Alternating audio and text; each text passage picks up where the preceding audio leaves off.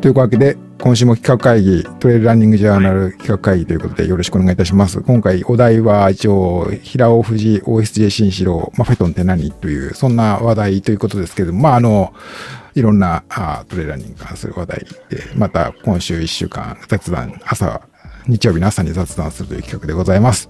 ご一緒していただくのは、ナミニムさんとともやさん。よろしくお願いします。よろしくお願いします。よろしくお願いしますえっ、と、これ、まあ、あ、クラブハウスの中で、えーお話ししてるんですけれども、まあ、あの、こう参加していただいてるお二人にも、えーご、えーご協賛、あの、ご同意いただいて、えーとですね、まあ、先週、こう、録音して、えーポッドキャストでも配信しまして、えーたくさんの方に聞いていただきまして、ありがとうございました。というわけで、今回も、えっ、と、ポッドキャストにしようと思って録音していると。で、加えて、えー初挑戦ということで、実はまあ YouTube ライブで音だけなんですけれども、音だけ配信してるんですね。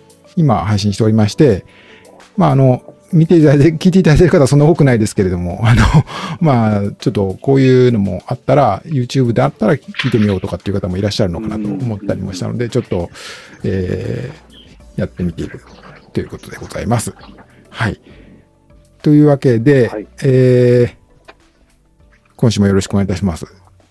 最初にじゃあ、今週のちょっとニュース的なものをざっと見た後に、そうですねさんからマフェトン、と理論、マフェトンに基づくトレーニングについてちょっと、えーご教授いただこうという感じでよろしいですかね？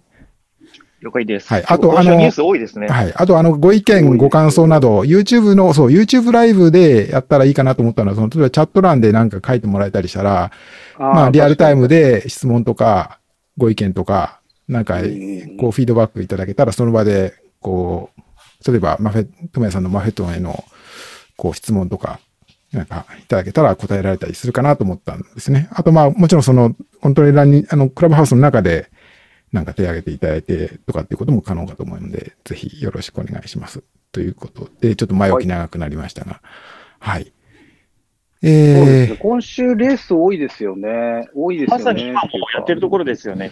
新城スタそうですねートしてましたね。はい。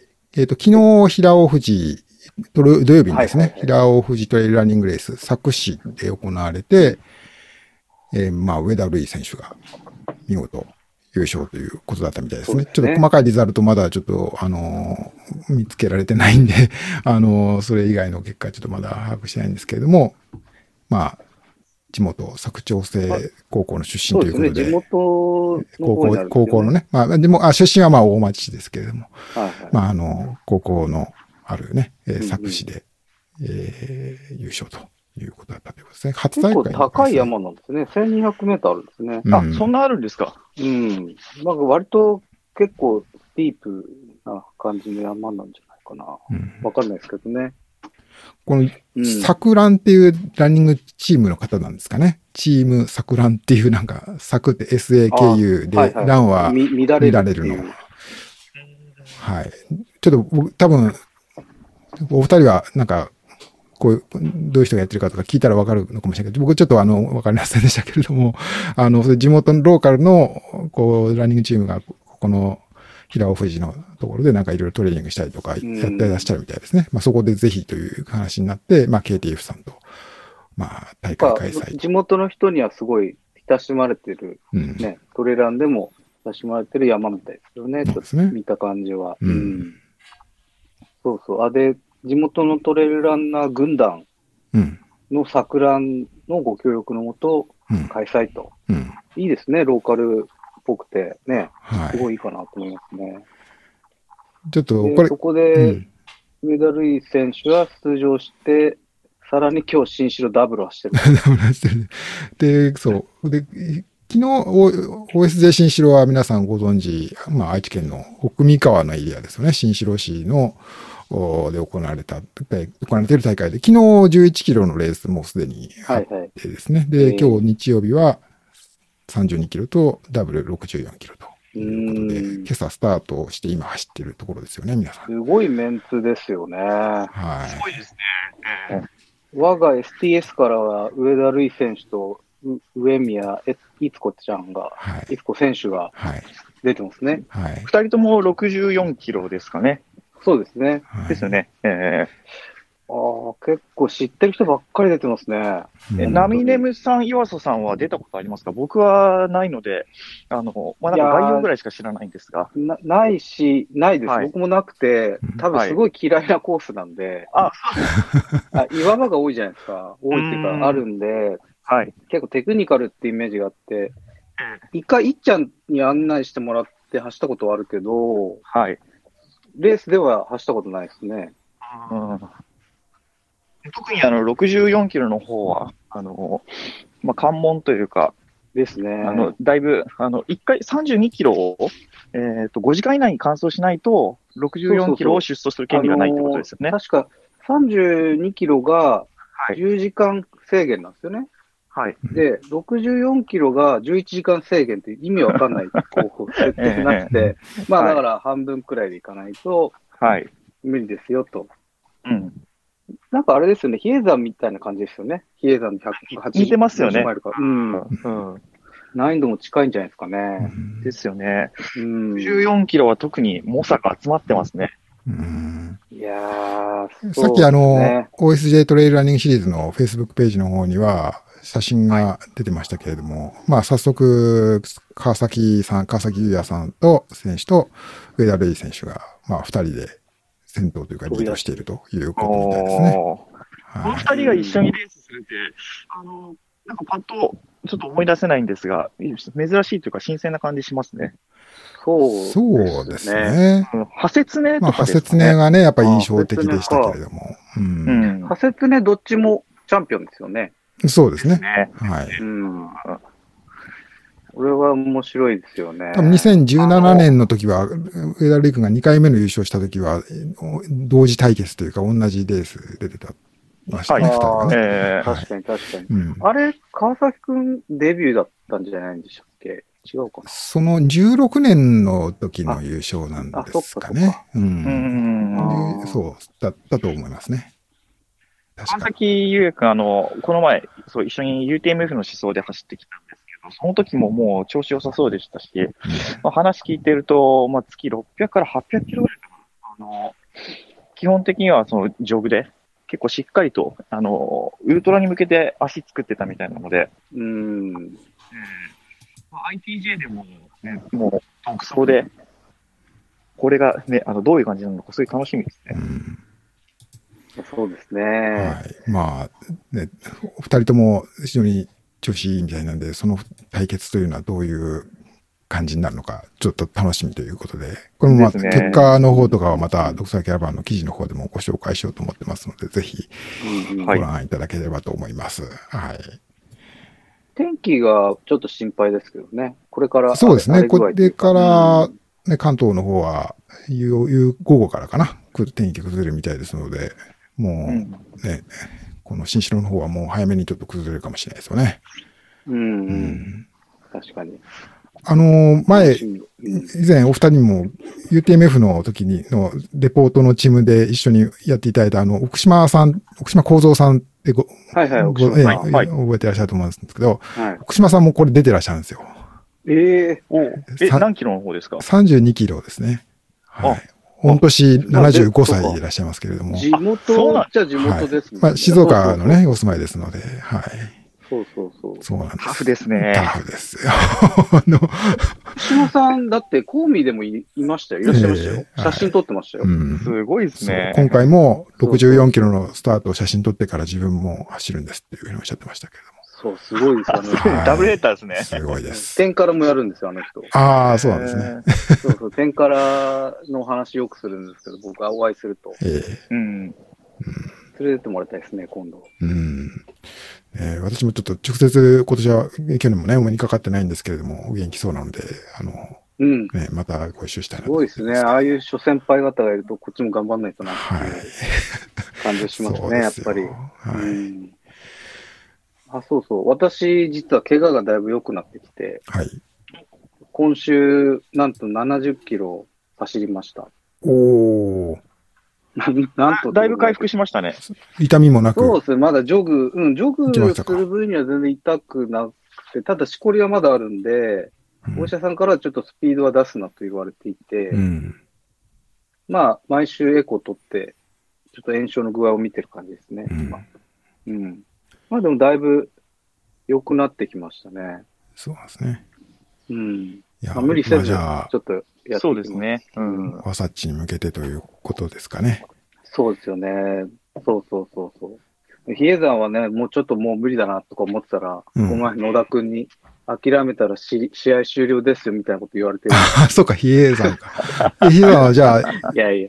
比叡山はじゃあ前向きにけんいいけいけるんじゃないいかっていう感やー、もうでも、もう怖いですよ。このフィジカルな状態で完走できるわけないですからね。うんまあ、今年1年どう過ごすのかっていうのは、いやあのまあ、波根さんのその怪我に関わらず、それこそその大会が、まあうんやる、やるのかやらないかとかも含めたところも考えながら、トレーニングどう積んでいくかっていう計画にはなりますよね。正直、5月ってまた微妙だなって個人的には思ってて、じで。そうですさっね。かこの昨今の状況見てると、はい。うんいやー、わかんないです。だからもうちょっと、そういう意味では大会をモチベーションにしちゃいかんなっていう気はしてるんですよね。なんか、はしごを外されまくって、下がる状態だと、これはこれで良くないなって思いながら今、ちょっと考えてますね。う。うんん。今、案外ね、その、お医者さんに言われたポイントがあるんですけど、僕ダメだって言われてる。はい。あそこを修正しながら走るのが楽しくて、うん。まあ、ジョグでもそういった課題があってやられてるんで、今今は結構楽しいですけどね。うん。そういうちまちました目標があると楽しい。なるほど。いいじゃないですか。まあ、こう、初初心に帰ってっていうと失礼かもしれないけど、うんね こう、またね一歩一歩こう積み上げていくっていう楽しみも、うんまあ、あるのかもしれないですね。こう、自分の回復というか、これを実感しながら。そう。なんか、これだけランやってるのに何にもできてなかったんだなとか、こうい、いろんな人の話を聞くと思いますね。うん。まあ、でだから、だからこそ楽しいのかなっていう気はしました。ちなみに、それでちょっと。話強引かもしれませんけど、先週あの、ウエスタンステーツが開催されないんじゃないかっていうようなお話を私ちょっとあの、スピードウォードカールのことを紹介したと思うんですけれども、なんかこんはいはいその直後、あの、今週になってなんかウエスタンステーツちょっと発表をしてて、えー、ちょっと、え、ロッタリーのルールをちょっとですね。転校するというか、調整するというような発表をしてましたよね。えーと。あれ、だいぶでかいですよ、あのニュースは。うん。僕の中でかなり、うん。あのーでかいトピックスというか、うん。ね大きい、今まで、はい。大きいのは、今まで抽選、毎年、あの、あまあ、非常にこう、倍率、あの、人気のある参加者、希望者が殺到するレースなので、うん。ロ抽選があるんですけど、抽選券が、まあ、一回外れると、その、2倍、ね、2倍っていうか、あの、会場で増えていくっていう、2, 2枚、4枚、8枚でこう、毎年増えていくんだけど、それは毎年、こう、応募しないと、途中で、ええ応募しない年があると、また1に戻るっていう、そういうルールだったんですけど、まあ、それが途切れた年があったとしても、チケットカウントは、こう、1にならないと。こう、外れた回数だけでどんどんチャンスが増えるっていう仕組みになったっていう理解でいいんですよね。そうです、そうです。そうですよね。だからそれ大きいですよね。うん。いや、大きいですよ。だって僕2012からエントリー開始してるんで、うん。1回で2015で途切れたんですよ。うんうん。で、また積み直してるんですけど、それがなかったら多分もう走れてんじゃねえかっていう。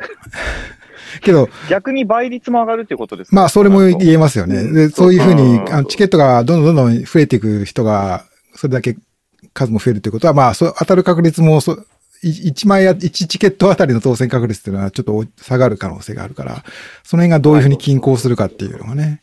まあ、けどいずれにしてもこう、年、こう、希望している人っていうか、まあ特にこうコロナの中で走れない都市っていうのは出てきたっていうことが、まあ大きいんだ。その、この判だいぶ断に大きいんでクしょうけど。レームじゃないけど要望があったんでしょうね。うんそういう、まあ大会側も考えたのかもしれないですけど、はい。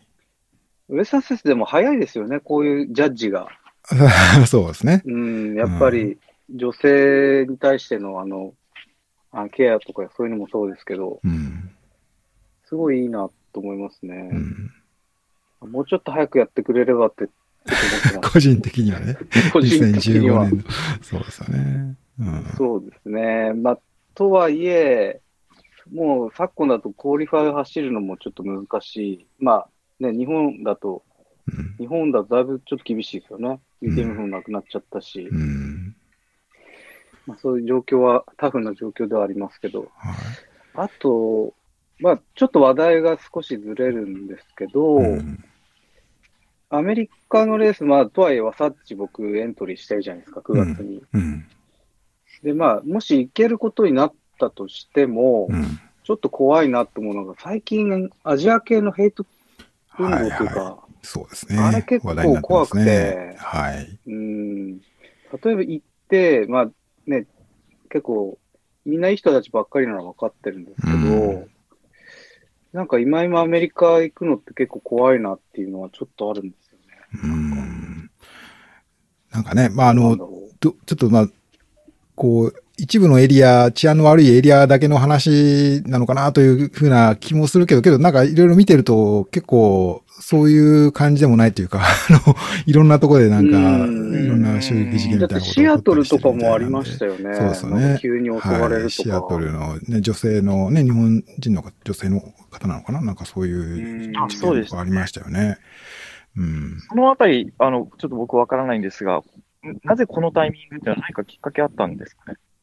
もともとあったのが表面化したのか、あの、コロナの直後っていうのは結構ありましたよね。うん、くすぶってたというか、まあト、トランプがチャイナウイルスとか言ったうん関係もあるけど、うん。多分コロナの影響で失業率がさらに上がったり、うん雇用関係が悪くなったでしょう。う。うんん。ああいうのですごい不満が表面化したんだと思う。不満というか、その、まあ不満の矛先が、うん。はいそ。ういうヘイト、要はアジア系の奴らのせいだみたいな。うん。まあなんかあると問題を人のせいにしがちじゃないですか。うんうん。まあ、そういうものにつながってるんじゃないかなっていう気はしますけどね。うんそうですね。うんただ本当に行ったら行ったですごい全然大丈夫とか、そういうことかもしれないですけど、うんうんでもななんかやっぱり西海岸でもそういうのが起きてるっていうのはちょっと気持ち悪いですよね。うんうん。まあ、特にね、西海岸、さあの、ベイエリアとかはね、もう、すごい、アジア系とか中国の方とか含めると、かなり3割とかっていうね、相当かなりもう、そんななんか、マイノリティかもしれないけれども、他のアメリカのエリアに比べても、ものすごくその、アジア系の人口の比率というのは高いエリアだというふうに聞くので、まあ、そういうところでも、なんか、ね、そういう事件が起こるっていうのは、すごく心配というかな、不安、不安、不安ですよね。そうですようんね。いや、そうなんですよね。別件で9月に一応仕事もでも行こうと思っていて、はい。そこは、そこも大体コミットしてるんですけど、まあ、そこもなんかちょっと不安だなとか、と思ったりもしてますね。まあそんな、うん、ウエスタンステーツに関しては、そうですよね。いいいいニュース。まあ日本のポイント制度も、あの、これをきっかけにもうちょっと変わってもらわないと 困りますよね。ううんん。UTMF とかそういうの？な、んそうですね。ないし、うんまあ特にあの、ウルトラを目指すっていう、あの、方、出場を目指すっていう方に対しては、あの、ゼロから始めた時の、この、あの何年計画になるのかっていう、5カ年計画ぐらいで考えとかないうんと、ポイントがどんどん取れないっていうのは。まあ今に始まったことじゃないですけど、はいもうちょっとなんか方法がないものかなって感じしますよね。ね、その辺、うん、あと一回辞めたけど戻ってくるときに、もう戻るきっかけを失っちゃうっていうのもありそうですね。うんうんそうそうそうそうそうそうそう。そうだよね。まあ長く続けてると、ほら、家庭の事情とかで、ちょっとね、うんはい。ややめざるを得ないっていうか、こう、うん、まあ時一旦ちょっあるととストップっていうのはね、あるからね。そうそうそうそう。で、子育て終わったらまたみたいなパターンだよね。ううんんで。すよね。新陳代謝が、あの、業界全体としても鈍るっていうか、走ってる人は、うん。あの、モルモットみたいに、あの、走り続けないと。だからやっぱり、ジローとかが言ってたけど、そういう意味ではアメリカって割とこう、シリアスなレースからカジュアルなレースってたくさんあるじゃない？はい。なんかもう、やっぱそういうのがないと、う日本って割と100マイルとかのジャンルで言うとシリアスなやつしかないけど、うん。うんもっとカジュアルなやつがいっぱいないとさ、うん。そういうことできないよね。うん。やれまあ、ば、あとはないと、ダそだそうですね。土地の広さとか、ね、あの、どういう、ね、あの、あの、まあ、行政のところの話とかも含めて、できる、できないっていうのは、ね、だいぶあの、ハードルがそもそも違うっていうのが理解してはね、いますけど。うんうん、そうだよね。国立公園だけでできるっていうのところとか、うん。利権が全然違うからね。そうですね。それもあるけど、なんかさっきの、ね、作のローカルレースじゃないけど、うんああいうみんなキッズから大人まで参加できるような100マイルがそうですね。何とか何個かあると、うん。ね、裾野も広がっていっていいいいことだと思うんだけどね。まあ、ウルトラに関してはまだまだ難しいとはいえ、ね、あの、ショートとか、あの、ミドルの数っていうのは全然増えてると思うので、うん。うん、まあ、あの、えまあ、いい方向にはおそらくなってってるとは思ってはいるんですけどね。うんうんうん。うん。そうだね。うん。そうそう。まあやっぱり稲葉カップ作りますか？やりますか。そうですね。うん。まあちょっとその辺もね、考えていきたいですよね。はい。あと、なんか気になったニュースってあります？個人的には時計とか気になったんですけど。ああ、はい。えー ごめんなさい。うんと、まあ、私のところで書かせていただいたんですけれども、読者キャラバンで書かせていただきましたけれども、ガーミンエンデューロという新しい、えー GPS スマートウォッチということで、うん発売がですね、決定された。あと23日にね、えーと発表になって、実際発売されるのは4月8日というふうに発表されましたけど、まあ、先月、もうすでにアメリカでは出ているものの日本版ということになりますね。まあ、あの、バッテリーの持ち時間がすごく伸びて、まあ、最大80時間までいけるっていう驚愕のおバッテリーの長さということで、フェニックス6よりも長い。フェニックス6が60時間ぐらい、66時間とかはいはいだったかな。あの、えっ、と、フェニックスでもあの、そのソーラー充電機能っていうのががうんうん正しくついて、まあ、それ、そのモデルが一番まあ長か、長いんですけど、それが確か60時間ちょっとですよね。はい。なので、まあ、でも。長かったものがめちゃめちゃ長くなったっていいうことで、まあ、あの、実際この80時間を活かしきれるっていう、数字の上での80時間を活かしきれるチャンスっていうのはなかなかないと思うんですけれども、ねまあええ安心感というか、まう。まあそうですあ、ありま。すよね。はいあのーまあ、100マイルレースだったらもう十分だし、重装、ファストパッキングとかの重装でも全然いいですよね。う。うんん。ソーラーもついてるし。はい。ただ、その地形図とかそういうバッッテリー、あ、じゃなくて、その地形図を表示したりする機能というのが、まあ、省かれるというか、あーこう、含まれてないということいになやー、ります。そこがね、ファストパッキングで使いたいとか思ったら、地形図ないっていうのが、まあ別にいいんですけど、うん。地形図でも便利そうでしたね。あの、う昨日、の、それこそ、上田瑠衣選手、うん。うんあのね、あのレースでも使ってるっていうのをうんインスタで上げてましたけど、うん。いや、便利ですよ。あの、だって何もないナビのあれよりも全然便利だよ。まあ、やっぱ分かりやすいしね。あのうん、特に地形図で頭に入れた上で小さい画面でもあると、まあ、イそうそうそうメージが湧きやすいですよね。まあ、その小さい画面だけだ、だけっていうことになるとちょっと辛いかなとも思うけれども、ある程度頭に入れた上で、こう、サブ的な感じで、こう、現地でサポートしてくれるっていうような感じで見ると、あの、わかりやすいですよね。周りの地形との、こう、ね、うん関係とかもわかりやすいから。うん。そうそう。そうすると、ガーミンシフェニックス6の方がいいかな。で、同じような値段ですよね。今、今今ね、あの、フェニックス6シリーズが出たのが、えー UTMB の、ね、去年、うん2019年の UTMB のうん。シャモニーの会場で発表されたんですよね。で、で、そのソーラーのやつも同時に発表されたんですけど、実際に出たのはその年のは翌年、ちょっと遅れて出たんですよね。うんはい。で、まあ、このエンデューロは、だから、まあ、その2年、1年半後にね、最初発表されてから出たということまあ、なんで。でも、地形図なくてもっていう人はお、はい。まあそういう人もね、多いと思うので。まあでも高いですよ。10万オーバーですもんね。高いですよこのやっ。ぱねまあ、高いよ。ガーミンはやっぱりね時、うん。あの、まあ、各社、あの、1年、2年単位で、機能時的にはどんどん似てきたりとか、精度上がってくると思うんですけど、うんまあナミネムさんの場合って何をもとに、まあ、何を優先して時計選びますか？えー、実メーはカーによって少しずつ違いますよねですよね。い今、バンテージ V を買った時は、はい。パワー計測と心拍が正確そうだから。ああ、手首ねはい。はい。うん。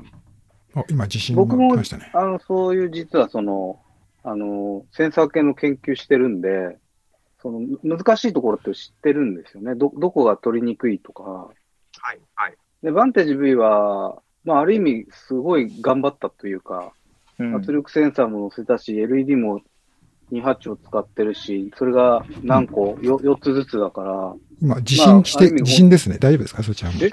大丈あ、夫ですか？本当だ。あ、今来た。まあちょっと地震来てますけどね。大丈夫かな？ちょっと少し。あなんかそんなでもないか。はい。まあ今外にいるんですけど、外だとあんまり感じないですね。あそうですか。うちの方もあんま感じないですけどね。あ、そうですか。ちょっと私のところは藤沢なんで、ですけども、ちょっと少し横、今でも少しまだ横ない感じですけど、まあ、大丈夫そうですね。まあ、あの、大きな、あれにはならなあそうですけど。よかったです。はい。はい、失礼しました。まあ、ライブ配信ですので、こんなことにもなりましたけど。はい、そうです。えー途中で失礼しました。何のはい話してましたっけ、あ、時計だ。はいそうそうそう。あ、で、だあからの、バンテージ V のはい心拍が良さそうだな優秀ですよね。ね。うん。うんうん、ただね、U10B で使ったら、あれ、交渉 40H って言ってるんですけど、30H も持たなくて、28時間くらいで切れちゃったのかうん。な。もうまさに、まさにあの、あれですよ。モンテ登る直前だか、も登ってる時に切れたんですよ。あで、なんかほら、ともや確か、ここで終わったみたいですみたいなコメント出してくれなかったっけ？途中で、あ、あ、ナミネムさんですか？そうそう。あ、そうかも。はい。それがちょうど終わったんで、そこで。モンテのくらいで。あーで一番、そこからストラバに切り替えたんだよね。こうわざわざはいはいスマホ出して、はい。なんか結構しちょっとしんどかったかな。うんあーやっぱりレース長くなるとそれありますよね。本当に。うんやっぱり最低40は持ってもらわないと、うんなんかあった時にもちょっと取りきれないよね。うんうんそう僕もナミネムさんに勧められて、バンテージの初代使ってるんですよ。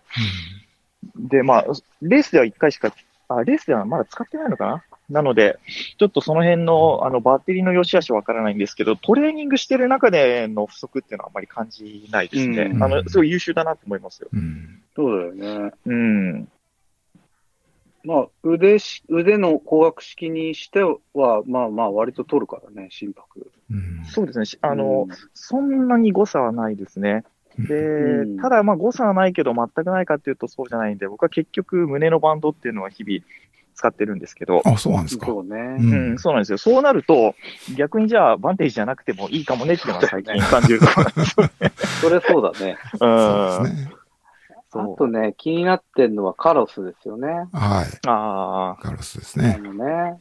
カロスは安いんですよね。割と安いイメージがあって。そうですね。割とこう手軽に、ね、値段でになってますよね。最上位機種でも6万とか、はいい、わゆるガーミンの半分くらいですよね。はい。最上位機種。えーうん、なんか悪くないな。うんなんかロードのイメージがあるんですけど、そのう辺、ん。そんなことないんですか？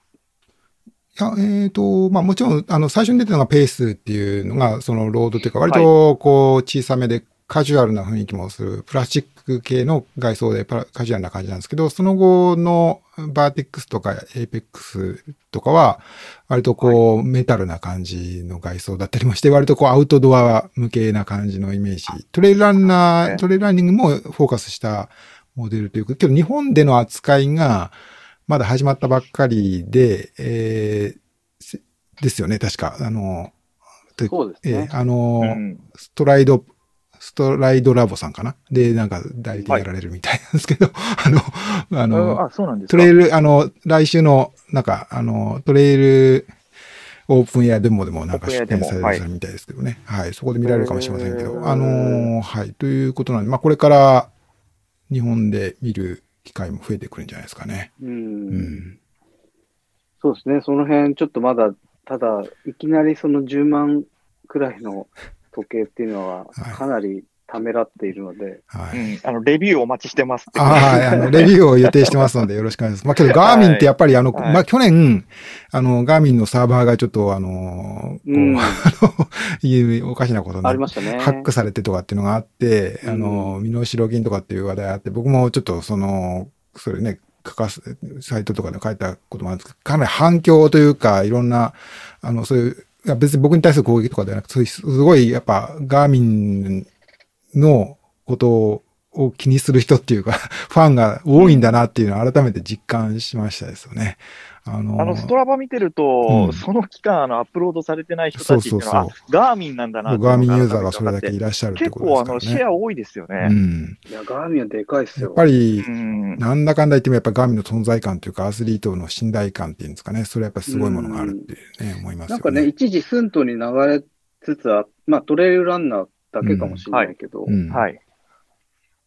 ちょっとまた寸闘、ね、微妙にちょっと評判があんまり、まあね、新しいものがね、あうの、ん開発のも、ピッチがちょっとね、あの、ええ遅い感じがあるんで、まあ相対的に見ると、そういう新しいブランドの方が勢いがありますよね。うん。うん、そうですよね。はいまあなんかい、その一方で、アップルウォッチもなんか、新、G-SHOCK みたいなアップルウォッチが出るとかっていうニュースがなんか、ちょっと2、3日前に出てたんで、そんなん出てきたらまた、そ そこともまたなんか、なんか競合ね。まあまあ、ユーザーとしてはね、いろいろ選択肢が増えていいですけれども。えそこにアマゾンも絡んでくる。ー、アマズフィットもまたね、そこに絡みますので。えーあの、岩佐さんのレビュー見ましたよ。あー面白かったですね。はいえ。はい。アマズフィット、黒船になりますかね。ええもうね、あのーすごいですよ。もう、あん、こんだけ、なんか、あんまり、正直、あんまり変わってないけど、微妙に違うっていうのが、もう、立て続けに出てくるんで、あの、こう、レビューするや、レビュアー泣かせというか、どこが違うんだろうっていうところをね、見てしまいますけどね。まあけど、なかなかその、まあ戦略なんでしょうね。うんはい。そまあそれだけね、あの、開発力というか、いろんな、まあ、要はお金ある会社なんだなっていう 思うんですよね。だから、まあ、今後もね、そういう、どんどんどん進化していくってことは期待できるんじゃないかなという気がしますね。うん。まあちょっといずれにしても、ちょっと深センのあたりが、やっぱりホットですよね。そうですね。やっぱ、ここの感じは。中国の、まあ、アマゾフィットとかもそうですからね。あの、ファうーミー。んだからそういうファーミーも、なんか、まあ、もう、なんか、近々その、セップっていうブランド名になんかか、変え、会社名が変わるみたいな、ちょっとなんか、ことを聞きましたけどね。あの、あそうなんですねセップっていうのは、なんか、スイスの、そういう、もともとは会社で、えー、そういうなんか、スポーツ系の、なんか、なんだろう、パワーメーターとかなんかそういうの、自転車のなんかあるじゃないですか。そういう、いろいろつけて、なんか、ケイデンスを測るとか、な？んかそうそういうのを作ってたメーカーらしいんですけど、それが、まあ、あの、その、シャオミが参加に入れて、そのブランドが、まあ、に、今、ゼップっていうそういう、まあ、元ヨーロッパのブランド、スイスのブランドなんですけど、そこに、まあ、アプリの名前とか、新しいそのスマートウォッチとかをい出したりしてるんですけど、会社の名前ごとその、そっちに寄せようというような計画があるらしくて。戦略っていうか、多分、あの、う裏を返せば全部新鮮みたいな話になってます そうですねまあ中表はヨーロッパのブそうそう。ランドとか。中華ブランドみたいなところからなんか逃れ、ちょブランディングもね、なんかそういう していこうっていうことが、意図があるんだろうかなっていう。いや、まあ完全にそうですよ。はい。まあでも僕ら、僕も業界結構うん。近しいところにで、あれですけど、もう、ハードとかは勝てないですよ。ぶっちゃけ。全然勝てない。日本は無理。はい。はい。まあ、そこは後にしましょえー そうですね。ちなみに、今、あのーあれですね、新城、はい川崎くん、ちょっと足のトラブルでリタイアしたみたいですね。あららららら。早いですね怪我しちゃ。ったのかな？うん、そうみたいです。あテクニカルだからね。うん。あら、そうですね。あのーね、大事に至らないといいですけど、そうだはいね。こう、あの、インスタ見せたらストーリー上がってたんで、うん。何、本人上げてるか何かなと思ったら、リタイアみたいでう。んあ。と、あと今、あの、大江と小江戸やってるんですあ、よね。おい、遊びやってますね。はい。230K、うん。200えー、230K1 位は吉田さん。女性だよね。あれ？えっと、230K1 位、これあの、208K か。1位は。女性は。バックヤード優勝した方じゃないですか。あおーあ、はいはいはいはいはい。すごいな 230K の部門もね。ってことですね。うんえ、でも相当早いんじゃない ?230 でもゴールしてんの？うん。21分前。うん。うん。早いね上がってますね。おー小江戸大江戸結構歯応えがあるからね、あれ。うん。僕も出ましたよ。何年前であると思ったら9年前でしたわ。へえ。あ、もうそんなに経つんですか？出ました、出ました。そう。そう。ああらと思ったら、い出ました。はい。荒川沿いに走るんでしたっけ？そう。うん。あれきついですよ。その、風が超あったんですよ、僕が出た時。あもう台あ、風みたいな風で、なるほど。もうそれ、最初の40キロが鬼のようにきつくて、うんか風のせいで。うん。いや、きつかったのは覚えてますね。そう。で、ほら、その後、その翌週に伊豆トレイルジャーニーになぜか出たっていう、出て足壊したああ、当時ね、はい3月ね。そのうん一週間あそうで何キロ走ったんだ、あれ。270キロくらい走ったんですよ。は あれ、あれ、もう絶対やんないですけどね。もうそういう時代もあったなって感じですよね。あ、そうそうそう。そういう時代もあったんですよ。無茶してる頃。あ。うんうん、怪我しちゃったっていう。うん、まあ、怪我しないと、くらいなんでしょうね。わかんない。優勝タイムって何時間ぐらいなんでしょうね。何の？逆算すると。230キロ。えーこれ多分、キロ6くらいで行ってんじゃないの？違うかな？いキロ6じゃちょっと早いか。キロ7くらいで行ってるかもね。うん。あの、208キロ女性の方が、あれ確か20時間切ったんだっけ、らしいですね。えーそうだよね。すごいペース女性の？あの優勝みたいうん。いや、すごいですよね。すごいな。すごいっす。中田、あ、中田光夫さんが、中田光夫さんが200キロの優勝女性優勝、しか、も総合優勝でもあるということですか。20時間切り。最速なんじゃないですか、歴代。なるほど、中田光夫さんですか。ああれね、案外信号とかってめんどくさいんですよね。うん、うん、うん。そう。だ結構ページペース維持するの大変なんですよ。うーん。なるほど。うん。あの、ちょっと中田光夫さんといえば、のこの間、あの、N、の1月にあの、沖縄で200キロのはいはいはい。ジャパントロフィーだったかな、えーっていうレースがあって、で、その時に、まあ、石川よしこさんとかも出て優勝されてて、はいそのなんか模様が、グレ NHK のグレートニュースで先週、か火曜日かな？なんか放送されてたんですよね。その中で中田さんもなんか紹介されてたとああ、だから思い、ます。結構じゃあ有名な選手なんですか？そうですね、ウルトラマラソンとかはね、はい結構いろいろね、この、やっぱ100キロとかよりももっと長い感じの とかでは、いろいろ活躍されてる方ですね。はい。距離が伸びれば伸びるほど女性のアドバンテージ強くなるっていうのは結構言われたりするじゃないですか。うん。うんそうです。ね。えーその辺もなんか、もうちょっと深掘りしたいなと。そうだね。何かあるんだろうね。あの、ドークスのレビューでも、あの、ニュージーランドの大会で女性総合優勝っていうのもありましたよね。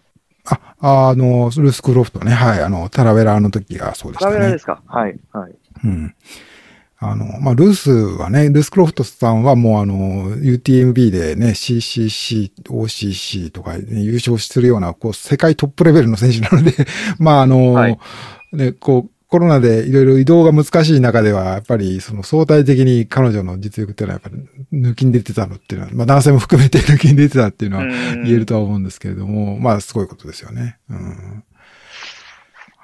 なるほど。うんまあちょっと、こんな感じですかね。はいトピックスとしては。という感じでしょうか。そろそろちょっとね、本題に行かないと、ね聞いてらっしゃる方に怒られちゃいますので。はいはい、怒られちゃうんで。早くせいえーはい。まず、そもそも僕がマフェトンを取り上げたいなと思ったのは、まあ、ツイッターとかで盛り上がってたっていうのが、まずきっかけとしてあって、でその中であっと思ったのは、まあ、智也が、えっと、一昨年の新越でしたっけ？そうですね、2019年ですね。2019年ですよね。はい。で、智也としては初100マイルだったよね。そうですねえで、ペーサーは僕がやったんだけど、ーはい。で、まあ、このレースに出るにあたって、完全にマフェトンオンリーでトレーニングしたんですよね。そうですねで。え当時印象的だったのは、なんでマフェトンだけするのって言ったら、他の練習入れるとマフェトンの本当の効果が見えてこなくて、それだけでやった時にどういう変化をするかっていうのを見てみたいって言ってたのがすごい印象的にあっえて、はい。はい。で、面白いなって個人的にはすごい思ってたのと、えーで、結果を見るとすごいですよね。8位、なんと100マイルで、初100マイルで8位で、はい。タイムが21時間17分21秒と。はい。いうところで、今、改めて今、前とか後ろの人たちを見てると、すごい人しかいないんだよね。トモさん、大阪さん、永田さん、まあ、優勝は伊藤さんだけど、はい。で、一個上に西方さんがいて、G100 の。で、はい。なんと、その下には鬼塚さんがいると。うん。はい。で、藤岡さんよりも前にいるよね。うん。で、その中でやっぱり、まあどういうトレーニング、まあマフェトンをやってきたんだけど、まあはいどういうことをしてきてっていうところと、あと目的と、はい。で感想だよね。その辺ちょっと教えていただけると、まあ今後の人の参考になるし、ええまあ必ずしもみんなやればいいっていう話じゃないとは思うんだけど、まあなんか参考になればなっていうふうに思いました。なるほどですね。はい了。解です。うんえっ、と、マフェトン僕が知ったのはですね、あの、新越に向けて、えっ、と、トレーニングするときに、どんなトレーニング方法いいですかみたいなことを質問したときに、斉藤さんが教えてくれた、ベスパの斉藤さんが教えてくれたっていうのが一つで、うん。で、まあ、斉藤さんが言うんだったらちょっと試してみようかなと思って、っていう、まあ、割かし単純な動機だったんですけど、実際やる前には、あの、そんなにとはいえ時間もないし、えっ、と、どちらかというと、高強度の練習をメインに時短で、あの、練習できたらいいなと考えていたんですよ。え、何時、何週間前っていうか、何月前くらいから始めたんですか？4ヶ月えーぐらい前ですうね。ん。はい。なるほど。です。なので、本当にこれからしっかりトレーニングを新越に向けて始めようというときに、どうしようか考えていく中で、えーと知ったトレーニング方法なんですが、まずあの、いいなと思ったところの一つが、これだけは避けたいと思ったんですけど、トレーニング方法で迷い続けることだけは絶対に嫌だなと思ったんですよ。例えばなんか月曜日はジョグして、火曜日は高強度して、なんとかしてっていうのを毎週アレンジするほど、まあ僕にはそのラその当時ランニングの、あのー経験値も少なかったし、トレーニングの。うん。うん。だし、あの、まあ知識もなかったので、練習方法で迷いながらなんか不安だけずっと抱えて、これやってていいんだろうかっていうぐらいだったら、もう、まあ一長一短あっても、一つこうメソッド化されたものを、まあずっと取り組んでみる。で、その取り組む過程そのものをちょっともう楽しんでみようかなと思って、うんあの、ちゃんと、こう、理論化された、う、うんんものをやろうっていうのが最初の経緯でしたね。でもう一個あるのは、えっ、と、100初めての100マイルだったので、全部想像しかないんですよ。そもそも 100, 100マイル走れるかどうかもわかんないし、うん。で、調べれば調べるほど、やっぱり内臓トラブルが DNF の、まあ、例えば3分の1ぐらい占めると言われてる数出すと、うん。自分もその3分の1に当たる、えー、と可能性っていうのは、まあ、大いにあり得るなと思うと、うんまず乾燥するのを最初の目標にするんであれば、乾燥するためのメソッドと乾燥するためのリスクを省いていくっていうことが、まあ、一番最初にやるべきことだのかなと思ったときに、このマフトン理論っていうのは、えー、とこの理論が、あのまあ目的とするところ、あのこのメソッドでで得られる効果と、まあ、そう合致するなっていうのがですね、えー、と選んだ理由でありますね。ううんん。なるほど。はい。実際じゃあ、いや、どういうことをやってきたの？あ、そうですよね。えっ、と、ちょっとまあ僕はそんな感じで始めたんですけど、えっ、と、まあこんな人におすすめできるなっていうのを最初にちょっと説明すると、うんま、ず、えっ、と、まあ、まあレースないしアクティビティ含めて行動時間が長い、まあ、まあ、い一旦レースとしますかね。うん。大会っていうのを、まあ、前提にしてる人。うんえっ、と、フルマラソンだと早い長いというよりも、一つの大会に対して何時間ぐらいを想定するのか。で、距離が伸びれば伸びるほど、あの、行動時間伸びるっていうのは、まあ、物理的にあると思うので、う。うんん。あの、ロングウルトラに向いてるっていうのが一つと、うんあと、僕がさっき言ったみたいに、補給とか内臓トラブルに、あの、まあ、心配とか、えっ、と、改善したいっていう人、あと、練習の中で、えっ、と、怪我しがちな人、うん。あと、僕みたいにその、独自のノウハウがないから、とりあえずこれに乗っ取ってやってみりゃいいっていう人。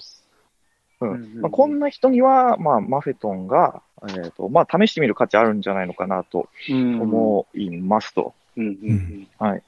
で、実際、そのマフェトン、じゃあ、あの、どういうものなのっていうと、えーっと、そうですね、えーっと、まあ、ナミネムさんこの辺詳しいと思うんですけど、あの、エエアロビックうん。ペースというんですかね。うんいいペース。はいいいペースですね。はい、うんはい。うんえっ、と、有酸素運動を、まあ、メインにして、有酸素運動のみによって、えっ、と、エアロビックシステム、あの、マフェトンだとそう言うんですけど、うんはい、あの、チキンを鍛えたりとか、うん。えっ、と、まあ、血流を促進させたりとかで、あのうんゆえっ、と、有酸素に、えっ、と、有利な体作りをしていく、うん代謝を促進させるとか。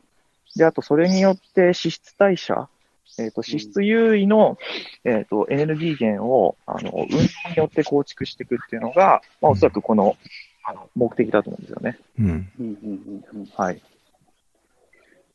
なるほど。はい。まあ、そうだよね。あの、まあ、理論的にはそう、そういうふうに言われてる。そうそうですね。はい。うんはい。うん実際には、じゃあ、どういうトレーニングをはい積。み重ねていく、なんかトレーニング期に分かれていくのか、それともずっと一定のものをこなしていく感じになるのかああ、えっ、と、一定です。で、マフェトンもですね、実際はいろいろフェーズがあるので、うんあのー必ずしもエアロビックペースだけを、こう、生涯やり続けるものじゃないんですが、うん。まあ、うん少なくともその導入期、導入期っていうのはエアロビックシステムっていうものを、えっ、と、構築させる期間、まあ、うん。大体最低3、4ヶ月ぐらいだと思うんですけど、うん。その間は、えっ、と、き設定したペースの、えっ、と、心拍数をもとにした運動しかしないっていうのが、えっ、と、まずこれ厳守しなきゃいけない。で、なぜなら、そこにアネロビックペース、その無酸素運動とか、うん。あの、ハードレートの上がるような運動をすると、うん。えっ、と、気づいてきてるそのエアロビックの回路、脂質優位になる回路とか代謝っていうのを、うん妨げてしまうから、うんまずはエアロビックシステムっていうものを、えっ、と、しっかり体を作り上げて、うんで、そ、の上で次のフェーズとして、もうちょっと高強度の運動を部分的に取り入れていくっていうのが推奨されてる、うんえーうん手順ですね。うんで、結構ロングスパンだね。な、長いですね、確かに。確かに長いと思いますね。うんうん。えーただ、あの、やってみると、あの、そもそもこのトレーニング、あの、運動時間もすごい長いんじゃないのとか思ったんですけど、うん実際そんなことないんですよ。おえうー、一日あたり決めるの、時間を。1日あたりの、えっ、と、僕は週10時間走りたいなと思って、えっ、と、時間割り作ったので、1日だいたい60分から2時間ぐらいの設定ですね。それは人によるってこと？あ、そうです。あの、1回の運動時間何時間にしなきゃいけないっていうのは、えっ、と、特にはないですね。あないんだ最。最低の最低でも30分は、えっ、と、必要です。1回の運動時間として。うんうん。うんはい。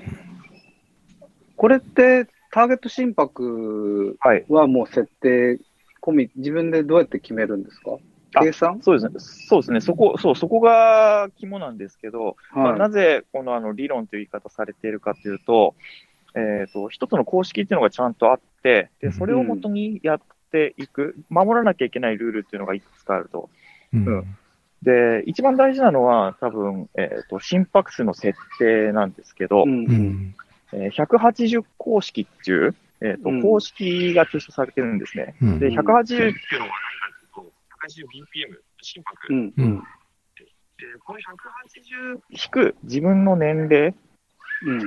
えっ、と、をした心拍数っていうのをベースに、えー心拍なるほど。う。んうん。で、ぼ僕の場合で言うと、えっ、と、今36歳なんで、うん 144bpm っうんうん。ていうのが、えーとまあ、この数字に当てはめた時の設定心拍で、144、自分の場合で言うと144を、えー、と上限、運動の上限にしながら、えー、と加減もあって、加減は134。だかうん。らこの心拍数 10, 10の、10はいか。10bpm の間に、えー、と収め続ける。うん。なるほど。この上限を超えると、あえっ、と、エアロビックペースをがその無酸素に切り替わる、まあ、一つの目安としてうんなってしまうっていうのと、あと加減の方があるっていうのは、おそらくあの加減も、えっ、と、BPM が低すぎると、それはそれで、おそらく、えっ、と、脂質代謝の、えっ、と、糖質代謝か、に、うん方に切り替わっちゃうので、その意味でも加減だと思うんですよね。えっ、と、確か低くてもなるはずですよ。あの、糖質優位っていうのは。あそれは知らなかった。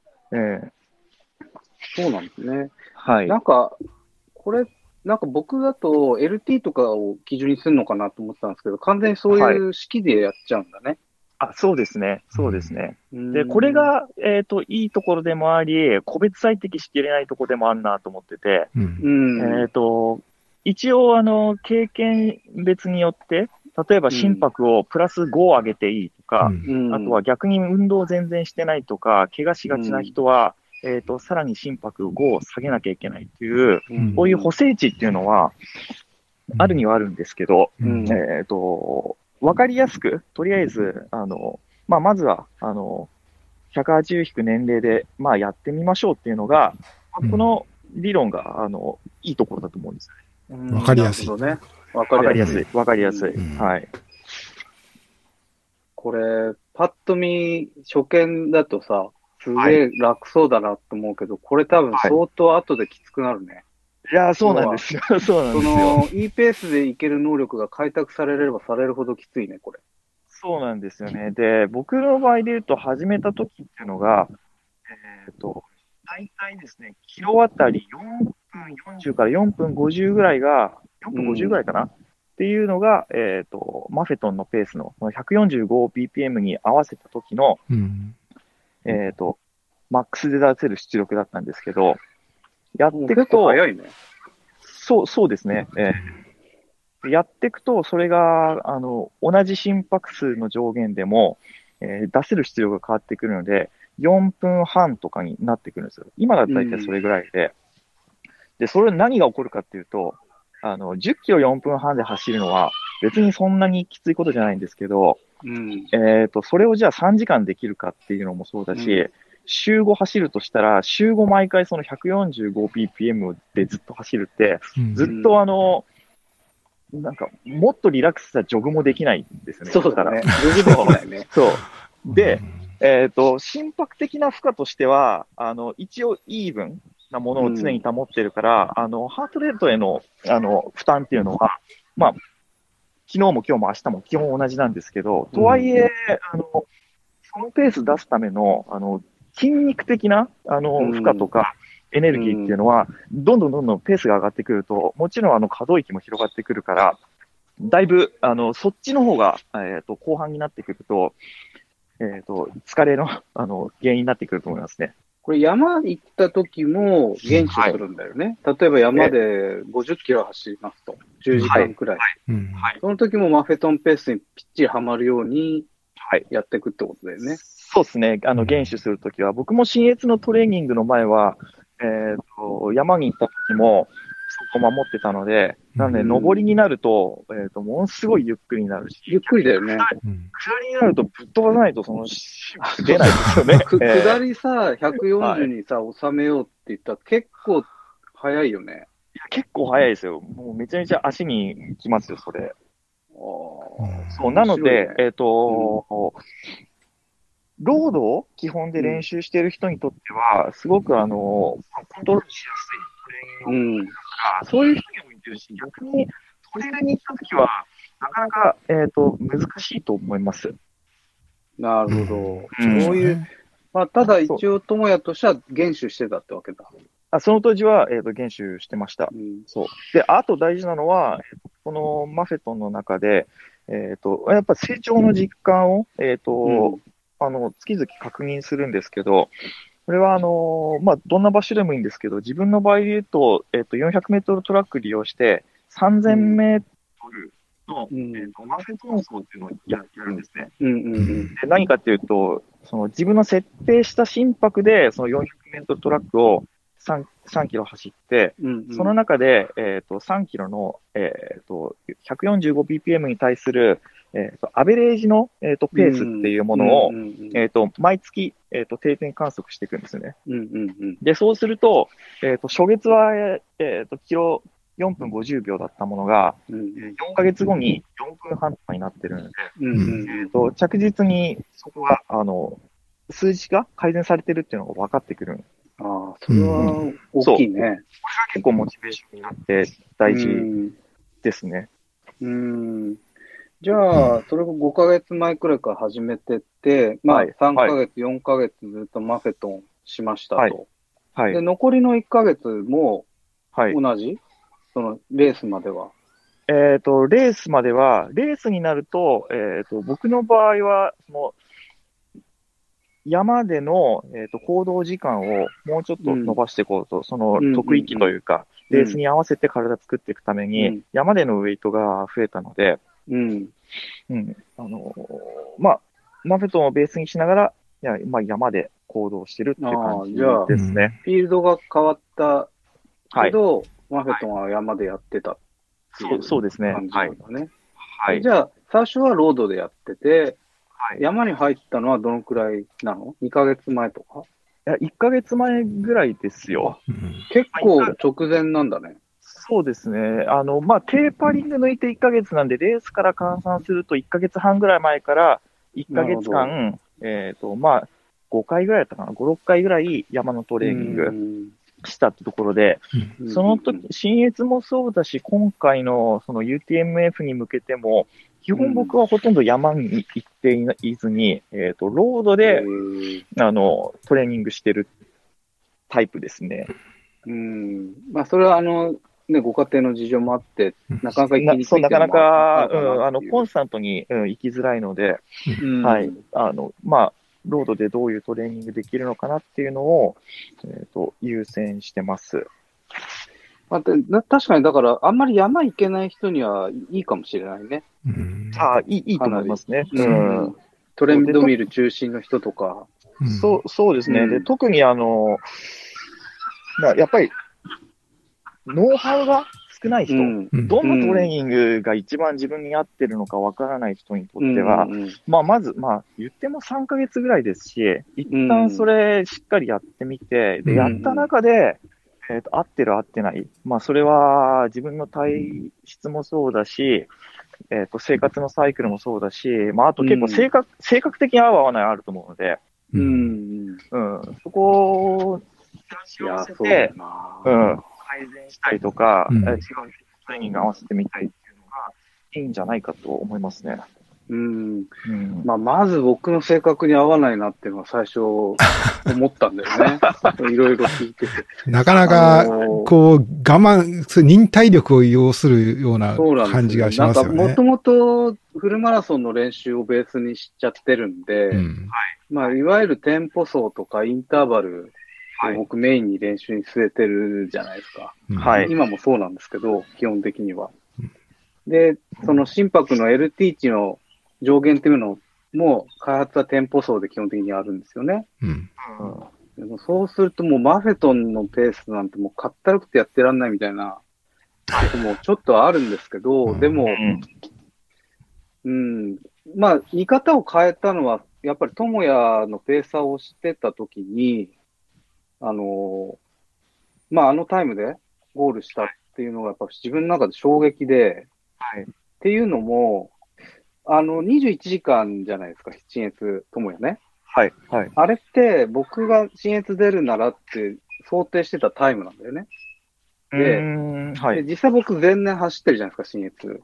はい。で、やっぱ後半すごい失速して、多分ね、笹ヶ峰くらいまでは智也と同じくらいのペースなんだよね、俺。うーん。で、そっから失速して結局23時間でフィニッシュしたんだけど、はい2時間差ついたんだよね。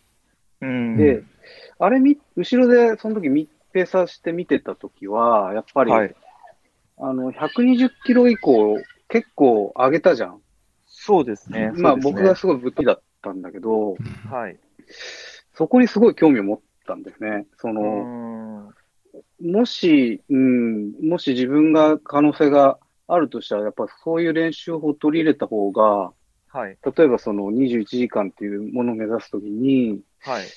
うん、プラスになるんじゃないかなっていうので興味を持ったっていうのが僕の中ではああるんだよね。何かその、マフェトンがその20、120キロ以降のはい。ところで優位に働くものがあるんじゃないかなって。で、もっと興味を持ったのは、この前、磯さんと話したじゃない、はい。ポッドキャスト内でやって。はい。磯さんが面白いこと言ってたのは、120キロ以降はやっぱ心拍上げれなくなるけど、はい。マフェトンでそのペースでやれたんだからいけるでしょっていうのが、言ってましたね心の支えになったっていうのに、やっぱりすごいあっと思って、はい。なんかやっぱり今後のヒントになるんじゃないかなっていうのをすごい思ったんだよね。僕もあれは、あの、共感します。すごい。わかりますよ。そう。だから、まあ、それはちょっと精神論も入ってるのかもしれないけど、な、何かその、フィジカル的な改良の手段としてありかなってすごい思っていて、うんはい。うん、い今までの自分がやってたそのインターバルとかテンポ数中心のメソッドっていうのを一回捨ててもやってみる価値は少しあるのかなっていうふうにちょっと今、まはいあちょっと怪我もしてるし、はい。思った試合です。で、もう一個聞きたいのは、とはいえ、その、その後、智也と話してても、ここ違うんじゃねえのみたいなとこもあいっぱいあるとか言ってたじゃん。マフェットにやってみて。はいはいはい。それも興味があるんだけど、そこはどうなんですか？あーそうですね。えっ、と、じゃあその、先に、その体験談、その新越のところを話すと、えっ、と、一回ですね、前半、ちょっとトラブルで30分ぐらいエイトで滞在したっていうのがあるんですけど、そ,、うんうんれは全然あの違った理由で、ちょっと片頭痛が起こっちゃったので、うん。ちょっと頭痛を取ることこれはヘッドライトがきつかったってだけでしょ。いや、あれ、日中、あの、日に当たりすぎて、あちょっとその時点から微妙に調子が悪かったんですよ。うん。そう。っていうのはあって、あの、ただそれは直接的なそのう運動が理由でじゃないんですけど、うんう。ーんと、100マイル通して思ったのは、正直あの、きつい場面なかったんですよね。ええですごいね。強いて言うなら、この最後の、えっ、と、メノ山から、えっ、うんと、ゴールに向かう。メノ山の下りですね。うん。その時は僕ほとんど歩いてたと思うんですけど、そうかもね。確かに。はいはい。で、そこ以外は、ま、全く逆に辛いところがなくて、うん。で、これは、まあ僕の、なんかあの、こういうものなのかなと振り返った中でなんですけど、あの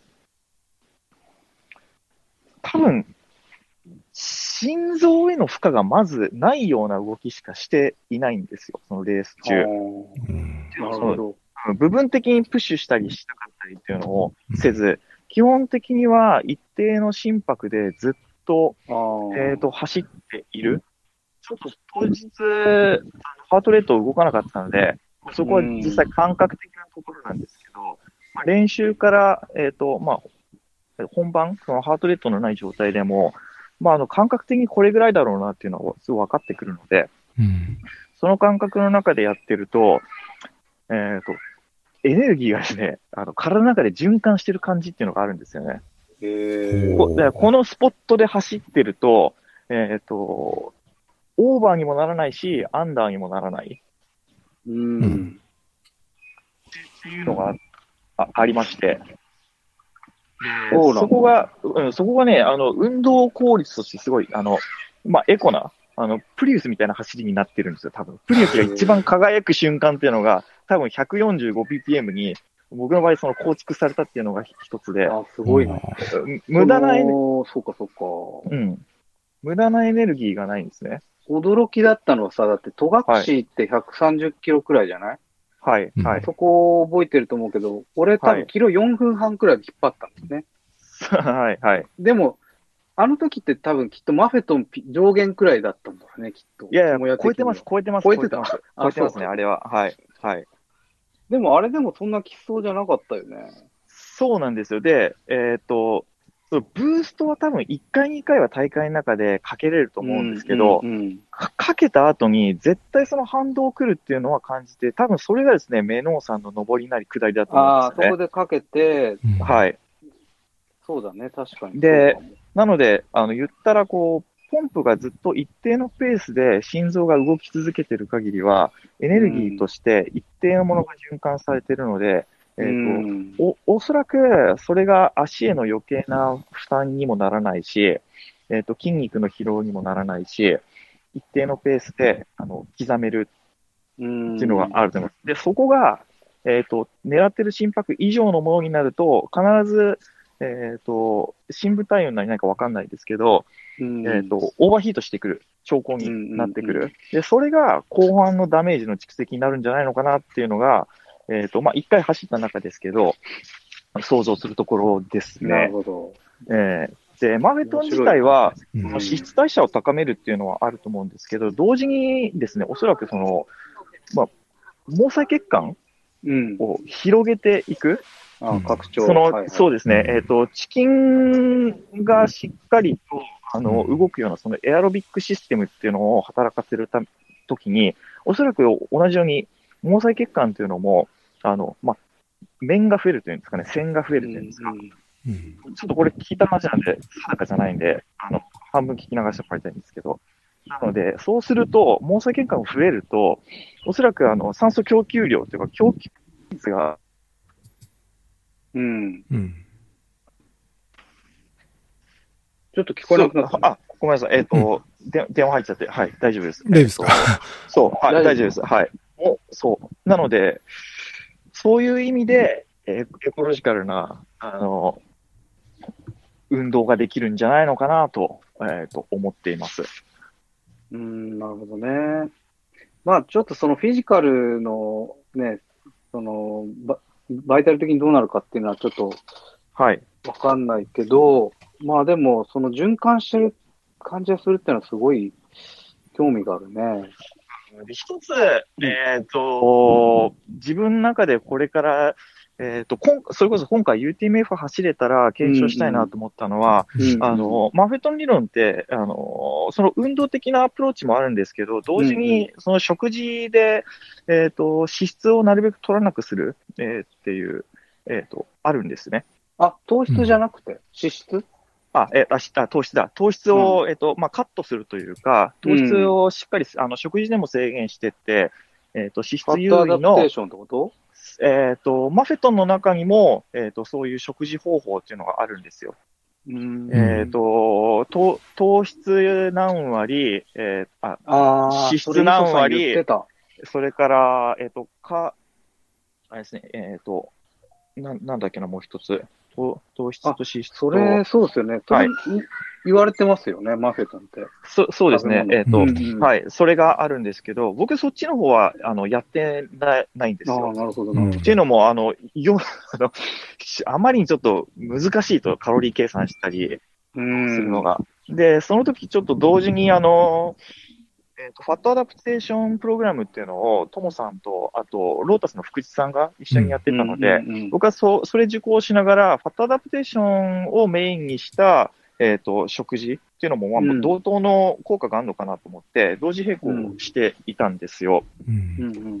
で、このさっき言ったエネルギーが切れる感じがしないっていうのが、このマフェトンから来てるものなのか、えっ、ー、と、 fat adaptation から来てるものなのかっていうのは、えっ、ー、と、ちょっと自分の中でもわからないところがあって、信越の時って fat adaptation もやってたってことね。ししてます。えー、まあ厳密に言うと、あの、ファスティングをしっかりやってたっていう言い方の方が正しいと思うんですけど、で、おそらく、ファスティングによる効果の方が、そのエネルギーの循環、循環っていうか、そのエネルギーが切れる感じがしないっていうのは、ファスティングによる効果の方があるんじゃないのかなと思ってます。ファスティングっていわゆるオートファジーえっ、と、その10、10、そうですね、15時間、あの、はい。空白期間を作るっていう。あ、今僕やってますよ。やって1ヶ月かな。やややってますか？はい。うん、そう。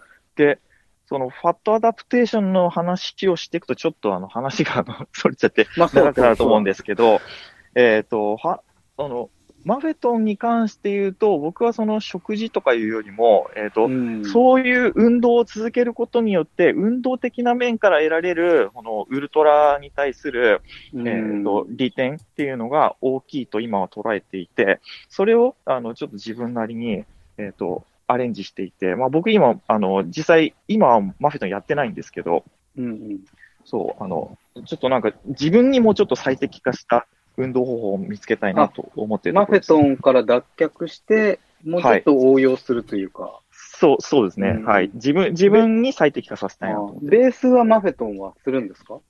えっ、と、してないです。もう、あここ、ここ1年弱ぐらいしていないですね。えはい。ー、それは逆に言うと高心拍の,、はい。あ。の領域まで開拓したりしてるってこと？えっ、と、そうです、そうです。うで、ーん。ママフェットンで、あの学んだことの中の一番はですね、うんうんうん。まあ一つはそういう100マイル走り切った時に、うん。えっ、と、まあ理想的な走り方ができたなっていうところが一つあって、うん。で、次の目標を、あの、UTMF にしようと、新越語学を走り終わった後に思ったんですけど、その時に、えっ、と、マフェトンを続けてると、おそらく、あの、グラデーションになって、緩やかに、あの、パフォーマンス上がっていくんだろうなっていうのはちょっと想像ができたんですね。うんうんううんん。あの、ただ、もっと劇的に上げる方法、あの、ないのかっていうのは、同時に、えあの、た、試してみたい。ママフェトンをなんかベースにしながら、例えば、この一部高強度を加えるんであれば、どういう高強度を加えれば、より、あの、ランニングエコノミー上がっていくのかとか、うん。うん、っていうのは、なんか探したいなと思っていて、去年1年かけて、えっ、と、なんか月単位でテーマを決めて、今月は、えっ、と、マフェトンを、えー、と完全にベースにしながら、週1で、えっ、と、安を入れていこうっていうのを3ヶ月ぐらい続けてみたりとか、うんあと、まあ、なんか手、手詰まり感が出てきたときは、一旦マフェトン完全にやめて、えっ、と、155bpm、マフェトンより通常より 10, 10bpm、まあテンポ層だねそう、そうですね。テンポ層ですね。テンポ層だけをずっと、あの、やってみようっていうのを2、3ヶ月ぐらい続けてみたりとか、うん。えー今しっくりきたのってあるんですか？あ、しっくりきたのは、えっ、と、テンポ層ですね。うん。いや、あれ、結局なんかこっち派になってきてんじゃん。なんか。そう、そうですね。で、そう、そう。で、ただ、えっ、と、ただ、マフェトンっていうところを僕の場合、源流にしてるので、大事にしてるのは、えっ、と、それを、えっ、と、キロ何分で走るっていう物差しじゃなくて、ああくまで、そう、BPM をベースにしながら、えっ、と、そこの負荷を与え続けていくっていうのを僕は大事にしていてうんなる、ほどね。で、なぜかというと、やっぱトレイルレースって、結局上りになれば使う部位も違うし、出せる速度も違うし、下りになればこうなるっていうところで、うん。えっ、と、心拍が一番頼りになるんじゃないのかなと思うんですね。体のその瞬間のコンディションを探るっていう意味だと。うんであれば、どこの、えっ、と、BPM を、えっ、と、決め打ちしていけば、えっ、と、パフォーマンスが改善されるかっていうのは、やっぱり、あの、し日頃から心拍をベースに運動していった方がいいいんじゃないのかなと思って、なんか今はそこを、あの、探っているところですね。うん。興味深いですね。僕は逆に、こう、今その店舗層とかは、まあ、怪我しちゃったのもあって、はい、はい、み見直して、はい、マフェトンに寄ろうかなって思ってるし、智也はそっちの方に行こうとしてるしっていうのは、まあいろいろ多分お互い人体実験していくんだもんね。そう、そうですね。で、やっぱそこなんだと思うんですよ。マフェトンの一番安心できるところって、最初にも言った、怪我のリスク少ないってところがありまして、そうなんだよそう。でけ怪我っていうものを、まあ、それこそあの、今週のあの、藤岡さんのニュースレターでも書いてましたけど、あの、怪我をせずに、あの、けトレーニングを継続するってことが何より大事っていうような話、そこですよねそう。その中でどういうパフォーマンスをしていくっていう、えっ、と、優先順位の、えっ、と、しっかり決めていくっていうところになると、えっ、と、やっぱその BPM を上げると、リスクは、えっ、と、急激に高まるのはすごい感じるんですよ。反省してます。うん。そうですよね。ほ本当そう。本当、怪我すると、うん本当に良くないです。継続性が失われちゃうんで。うんそうですよね。いやー、うん去年半年かけてやってきたものがなくなっちゃったからね。うん。っ てなっちゃいますよね。そだから、う。だから、あのう、んウルトラ走る人の場合って、基本そのジョグなり緩やかなペースプラス、えっ、と、その高強度を入れるっていう意味だと、あの、狙いとしては結果的にマフェトンと同じようなものに、トレーニング積むと、こう修練されていくと思うんですけど、トレーニング初期段階だと逆に決めたものをやるっていうのは、すごいあの、あのわかりやすい良さ。なんかまあ迷う、そうですよね。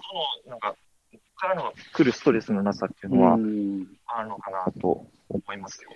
まあだから人それぞれ、その立場とか状況に応じて、やっぱりはい。チョイスしていくっていう感じになるんだろうね。まあ一個の選択肢として。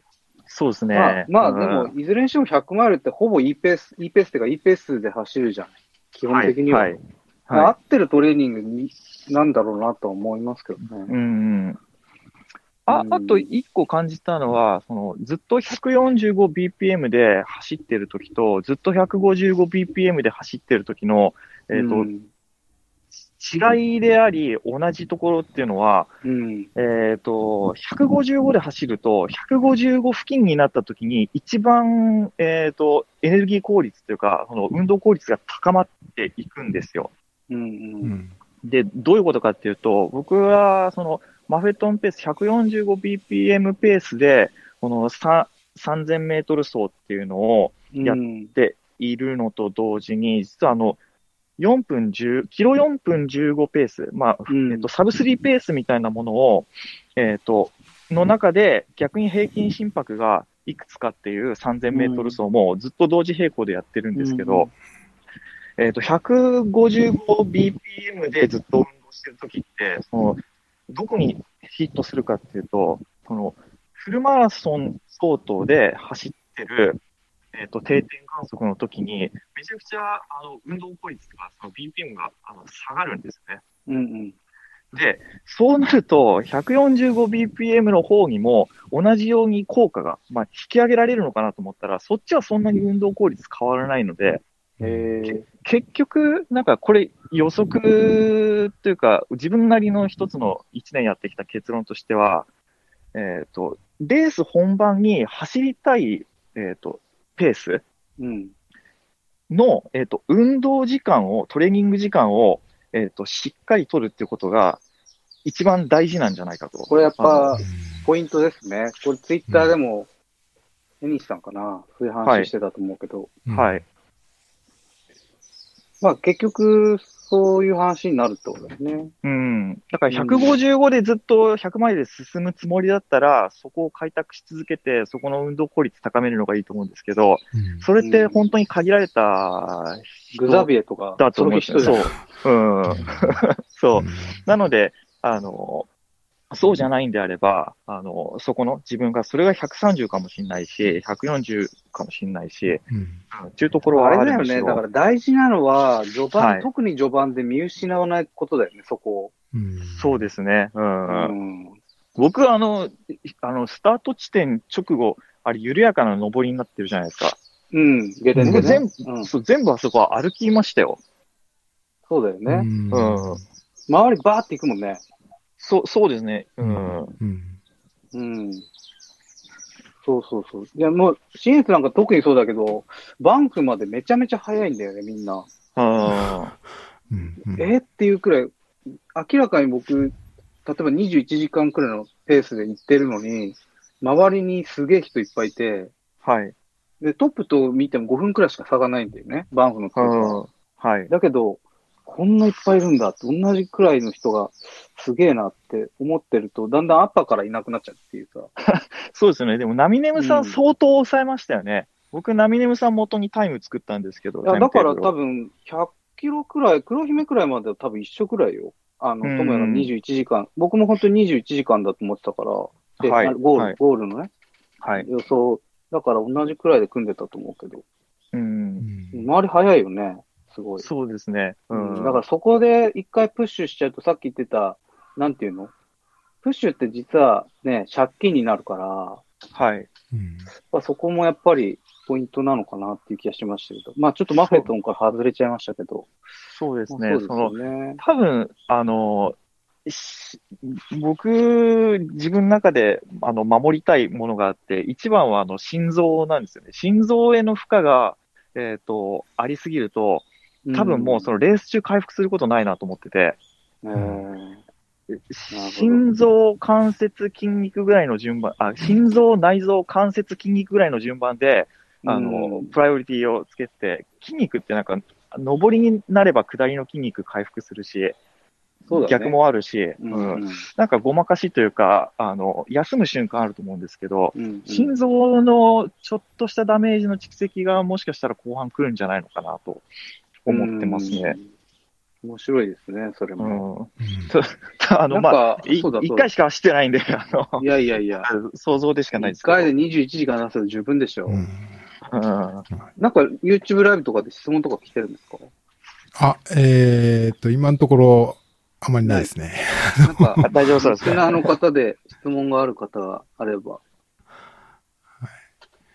あ、ちなみにあの、逆に今、これは違うんじゃないの？みたいなあの話をした中で思ったのは、180公式っていうのが、うん。あのまあ、おおよそ間違ってないというか、おおよそ分かりやすい公式だなと思うんですけど、とはいえ、じゃあ、あの50歳の人でめちゃくちゃ鍛えてる人が補正値つけたところで、えっ、と、そのペースが果たしてその人に合ってるかというと、決してそんなことはないと思うんですね。うん、なるほど。いや、逆に抑えすぎちゃってる。から、うんあの、こんな、あの、ノロノロしたペースじゃやってらんねえよっていうのは、実際あると思うんですよ。ね。うん、目的はなんか公式に当てはめることっていうよりも、エアロビックペースをあのしっかり身につけることなので、そこの個人差っていうのは、どうしてもその公式の中から漏れるものっていうのも、あの絶対出てくるまあ、だからそこはある程度 LT から逆算していくとかね、多分そういう作業になるのかなと。そうですね。で、うんあと、、もう一個思うのは、あの、脂質代謝を作っていくって結構ウルトラの中では、あの、言うじゃないですか。うん冠城さんも昔から言ってるし。うんはいうん。でも、あの、なんか最近これちょっといろんな人に聞いてみたいなと思ってるんですけど、糖質だけでガンガン攻めれるんであれば、別にそれでもいいんじゃないのかと思ったり、そのリスクの話はさておきですよ。なるほど。うん。うんそう、そうな、そこなんですよね。あの、あれだよね、なんか最近やっぱり思うのは、かといってはい糖質をおざなりにしていいのかっていうと、そうじゃないと自分でも思っていて、はい。多分その途中で筋疲労が起きるのって明らかに補給が間に合ってない方が多いんだよね。ロングでそうですよね。はい。だかはい、ら、今僕って100マイルの時、基本40分にジェル1とかなんだけど、はい。まあ、そこすら見直さなきゃいけないんじゃないかなっていう気もするんだよね。その糖質をもうちょっと入れた方がいいんじゃないかとか、うーん。なんかそこら辺ちょっと試してみたいなっていう気はしますよね。なんかそこは僕は、あの、逆でして、前回、あの、補給のトラブルがあるっていう想定でマフェトンあったんですけど、うん。それが原因かどうかわかんないですけど、補給のトラブル全然感じなかったのと、うん、僕、山行くときは、あの、補給の練習を一緒にしてるんですけど、うんうん。えっ、と、1時間にジェル1本ペースで取ってれば、12時間ぐらいの運動までは、あの、切れることなく動けるんですよ。うん。で、えっ、と、今回 UTMF を目標にしていったときに、22時間台で走りたいなと思ってたんですね。うん。うん。で、そうすると、残り10時間っていうのはちょっと確認できないけれども、12時間まで少なくとも動くのであれば、えっ、と、脂質優位な体を作るよりも、運動としてもっと体を作っていった方が、うんパフォーマンス上がるんじゃないのかなと思って、どちらかというと今回はそこを、あの、大会走り切ることで、えっ、と、検証したかった。と糖質優位でってこと？どこまで？えっ、と、そそうですね。とというか、あの、脂質優位とかを気にせずに、もっと単純にあの、運動によってパフォーマンスを上げていく。で、うんうんうん必要なエネルギーだけをただ取り続けることで、えっと、トラブルが起きるか起きないかっていうのを見てみたかったな。なんとなく、だからトラディショナルというか、僕のスタイルに近いね、それ。そう、そうですね。ええうん。なんか切れなきゃいいだけなんじゃないのっていう。ううんん。まあ確かになう。ん。どうなんでしょうね、その辺。いや、どう、うん、でも、トラディショナルって僕、言い方今したけど、ちょっと、はい田。中さんのスタイルとかに近いのかなどうだろうな。うん。田中さんは田中さんでエアロビックスって言ってるからな、自分のあれ。うん。うん、どうですかね。まあ、うーん、なんとも言えん、やっぱりやってみないとわかんないですかね。ただ、とは言っても僕もそうだ。いいペースでしか守らないから、100マイルって。はい。うーん。でも僕の悩みとしてはやっぱ120キロ以降ガクッと下がる。はい。あの、プッシュできなくなるっていうところをなんとかしたいなっていう。うーん。うん、そこって、あの、レースでしか確認できないですよね。ですね。うん100キロとかなら全然元気なんだけど、そうですよね。バイアスなのかわかんないけど、うん。急に、うん、まあ、どの100マイルやっても、残り40キロってかなりきつい。ちょっと、今日は、こんな時間なんであれですけど、今度、小野さんとか、この辺の話してくれないですかね？あれね、小野ちゃんの話聞いても意外と参考になんないっていうか、本当にまた言うこと一緒で、はい。最天才すぎるからそう、最初潰れるって言うんだよね。いきなり攻め,、はい攻めはて、うん潰れてからがロングですみたいなこと言うから、もはい。うなんかよくわからないんだよね。潰れてから、だからトルネジアンだってさ、最初の一山二山でどつぶれして、はい。そっから結局5位とかそんなんでしょ？いや、わけわかんないですよねう。ん、なんかちょっとセオリーが違うなっていう、自分には向いてないっていうか、うん。多分彼の中でペースの最適化が始まるんだろうけど、潰れてから。はい。あまりにも潰れるっていうのがリスク高すぎて、僕にはできない。だかうん。うん。ら、小野ちゃんはいつもその話するんだけど、うーんって思いながら聞いてる。うん。そうだね。やっぱ、田中さんはかなり参考にはなるなと思って聞いてるけど、うんそもそもの巡航スピードが速いから、最初から。うん。そうですよね。まあそこも、でもあの、そのギリギリの巡航スピードどこなのかっていうせめぎ合いをしてる人もやっぱりね、あの、トップ選手はそうだと思うんですよね。うん。そうだよね。うん、なんか決してあの、楽じゃないと。あの、楽のスポットが同じなんじゃなくて、あの、楽よりちょっと強いところで頑張れるかどうかっていうのも、本当に順位争いする人たちにとっては、あのある世界なのかなとうんはね、なんか聞いてると思うんですよね。うんあの、今と、にかく、うん。あの、ツイ Facebook、あ、あ、じゃあごめんなさい。あの、YouTube ライブの方で質問をいただきまして、よはい。ろしいですか？ちょっと紹介しても。あ、どうぞ。はいはい。えっ、と、リンクさん。えっ、と、興味深く拝聴しています。マフェトントレーニングに非常に興味があり、友谷さんのブログやストラバをき覗いてトレーニングを拝見してますと。あ、ありがとうございます。で、UTMF に向けて、最近傾斜をつけたトレミで、トレッドミルで、マフェトントレーニングされてましたけれども、これはどういった狙いで取り組まれていたのでしょうかという質問なんですけど。なるほどですね。ありがとうございます。えっ、と、僕2月いっぱいはですね、えっ、と、エニタイムフィットネス付けになりまして、うんうん。あの、2月もほぼ1、2回ぐらいしかロード走ってなくて、あと週5でエニタイムでずっと15%あの傾斜つけて、60分から120分ぐらい走ってたんですよ。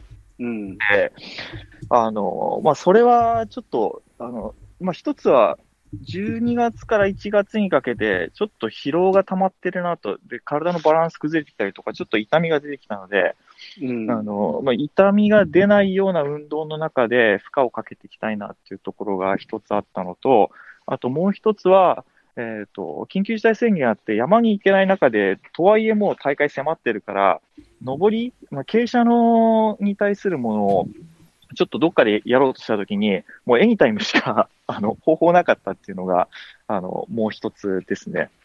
うんじゃあまあ、こう、いろいろ電子の手段が限られる中で急遽生み出した、こう、試しに緊急避難的に試してみたという感じ。そう、そう、そうですね。そうけどですね。成果は結構、かあ、成果めちゃくちゃありましたよ、あれ。うんあの、もう僕、トレミだけでいいんじゃないかって ちょっとキロな、言ってたんですけど、キロなんでやってたんだっけ？えっ、と、時速7キロですね。あ、7キロだよね。時速6キロから7キロを、えっ、と、使い分けて走ってたんですけど、トレッドミルのいいなと思うところは、あの、まあ、何パーセント傾斜つけるかっていうのはともかくとして、あの、うん一定のペースでずっと走れるから、ある意味、あの、心拍コントロールができるのと、あと、逆にあの、こういう運動、こういう時間続けてると、心拍がどういうふうに上昇していくかっていう、モニタリングがすごいしやすくて、やドリフトするじゃん、心拍って。ししますね、しますね、はい。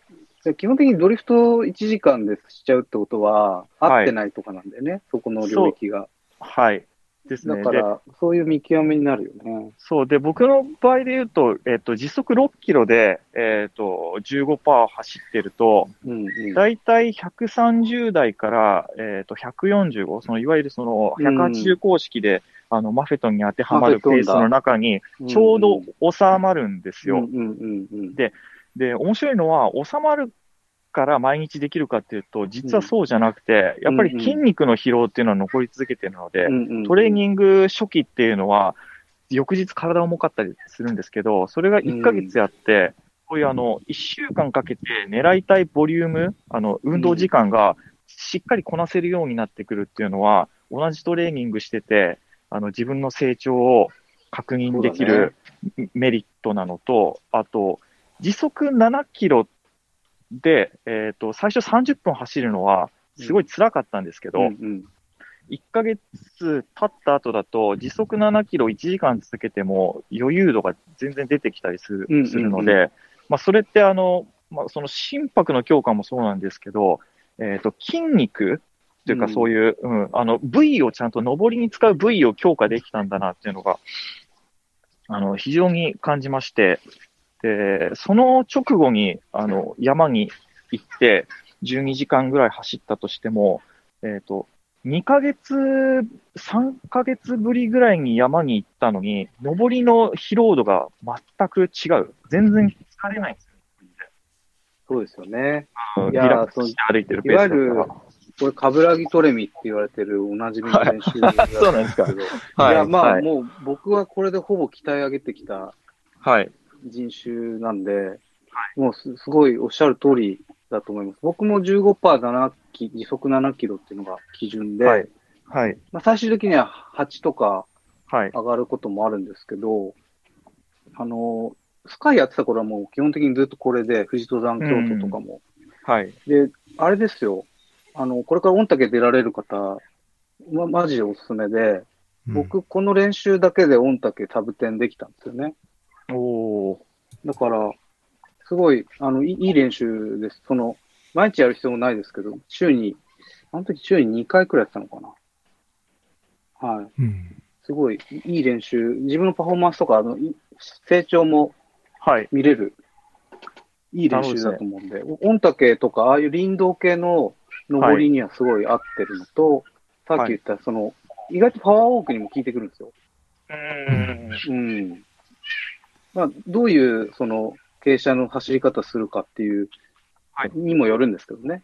あの、ははいい、すごいいい練習だと思います。ただこれですね、あの、デメリットもあって、はうん。あの、平地走るの下手になりますよ。ずっとこれ1ヶ月やってると。い。ですね。あの、心拍そこで高負荷与えてるから、うんうんえっ、と、トラックでそのマフェトンのうんうん定点観測したときに、良くなんじゃないのかなと思ったんですけど、うん。ちょっと改善されたぐらいで、逆 にそれはあれですよ。可動域が減るんですよ。あ、そう、そこですよね。ダイナミックさが失われるから、うんだからおすすめとしては僕は、これやる練習は連日やらない。はい、要ははい、週に2回やるんだけど、真ん中はいにはい。でかい動き入れるんですよ。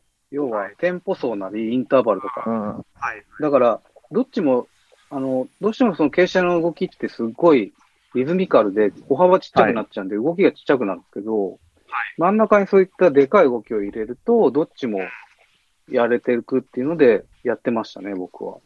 ああ、やっぱりそうなりますよね。うんなので、えっ、と、いろんなものを、僕の場合結構、あの、極端なので、同じことをずっと繰り返すのが結構好きなんですよ。で、あそうそれ、それによって、あの、うんどういうメリットがあるのかと、どういうデメリットがあるのかっていうのを、なんかこの1年半ぐらいずっと炙り出してたんですけど、そこがやっぱり感じるところで、えーとトレミにしろずっとそれやってると、あの、なんかの機能はやっぱり失われるけど、その機能はすごい、あの、拡張されていくんですね。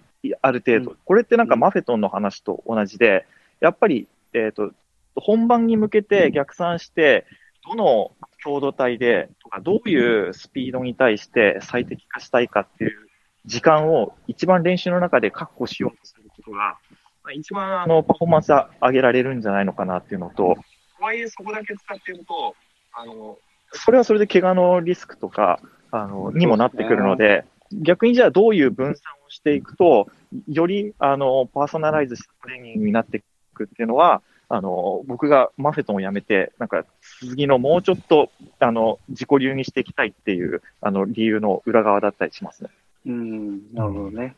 うんいやー、尽きないですね、この。好きなですね。好きなですね。開拓し、ね、やっぱいろいろバリエーションというか、工夫を重ねていくと、いろんな、うんこう、応用があるということなんですかね。はい、正解がこう得られないからずっと続けてて面白いんでしょうね。うん結局なんか、ガチャガチャこう、プラモデルじゃないですけど、こう、こうやってみたらどうかなとか。うんそうそうですね。まあ逆に言うえと、でも、もっと楽しい部分で、もういいや、そんなの、みたいなパターンでも全然いいと思ってて、うん。はいまあ結局ね、趣味だだし、楽しめればいいやっていうのもあるし、うん。だから、うん、僕もなんか、長いことやってると、そっちにブレたり、またシリアスに戻ったりとか、いろんな振り幅がありますけど、うんまあうんそんなんでいいんじゃないかなっていうのもあるし、まあうん一個の参考として、はい。まあ実際に結果が出た人の話を聞くと僕はすごい面白いなって思いましたね。なんか、うん、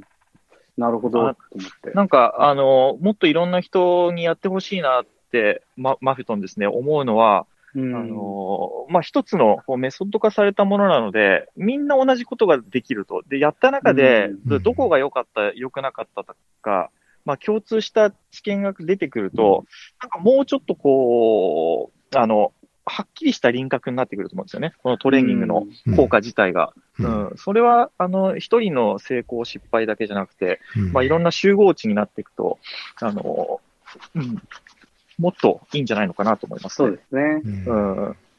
いやー、ちょっとお酒飲みながら話したいね、この話。そうそうですね、そうですね。これ話すともうね、もうい山行きましょうかみたいな感じになってきますよね。結局山い、山でちょっとやり話ながらそう試そうと。そうそうそうんそうですねうんちょっと、お前が何を言うみたいな、あの、熱弁して、非常に、あの、これ、いやいやいや、いやのが恥ずかしいですが。ちょっと実践的な第話8位じゃないでよかったです。うん素晴らしい参考になりました。僕もちょっとやってみようかなって思ってます、今。うんオートファジーもやってますし、まあね、はいインターバルも今できないんで、はい。うまい具合に、今日もちょっとマフェトンペースで走ったんですよね。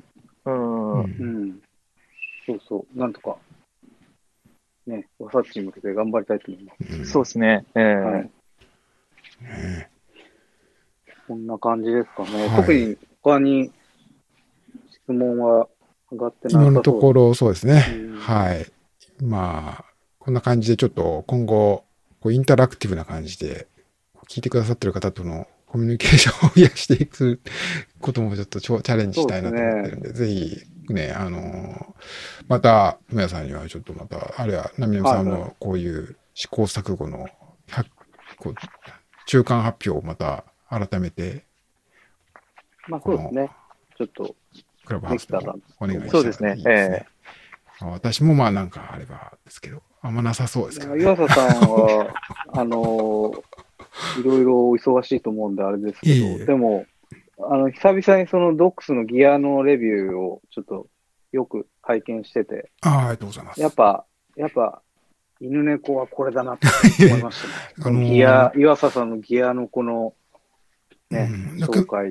あの、まあ、ガーミンが、ちょっと話またそれるような感じです。ガーミンが優れてるのは、やっぱそういう、ガーミンっていうか、まあ別にガーミンに限らず、あの、カロスも、うん。あの、ポラールもそうだと思いますけど、やっぱそういうトレーニングにどう応用するかっていうところが、まあそういう、うん。いわゆるエントリークラスの、普通まあ悪く値段安いところからある、そういうスポーツ、GPS ウォッチとは違うところというか、まあ、あのこういう、そういう、まあ、フェマフェトンだったりいろんな方法があると思うんですけど、ある程度、ある程度の期間にわたった、こう、トレーニングプランみたいな中で、今、それが自分がどういうことをしているかとか、どれぐらいうん。その理想に近づいてるかとかっていうことをこうトラックスしたりする機能とかもすごくあるんで、なんかそういう、まあ、まあ、すでに使ってる人いっぱいいるのかもしれないけれども、あの、そういうことをどういうふうに使ったらいいかっていうところもね、ちょっと、あの、ね研究というか、まあ、紹介というか、まあ、私がちょっとあまり、まあ、知らないだけなのかもしれないけど、なんか、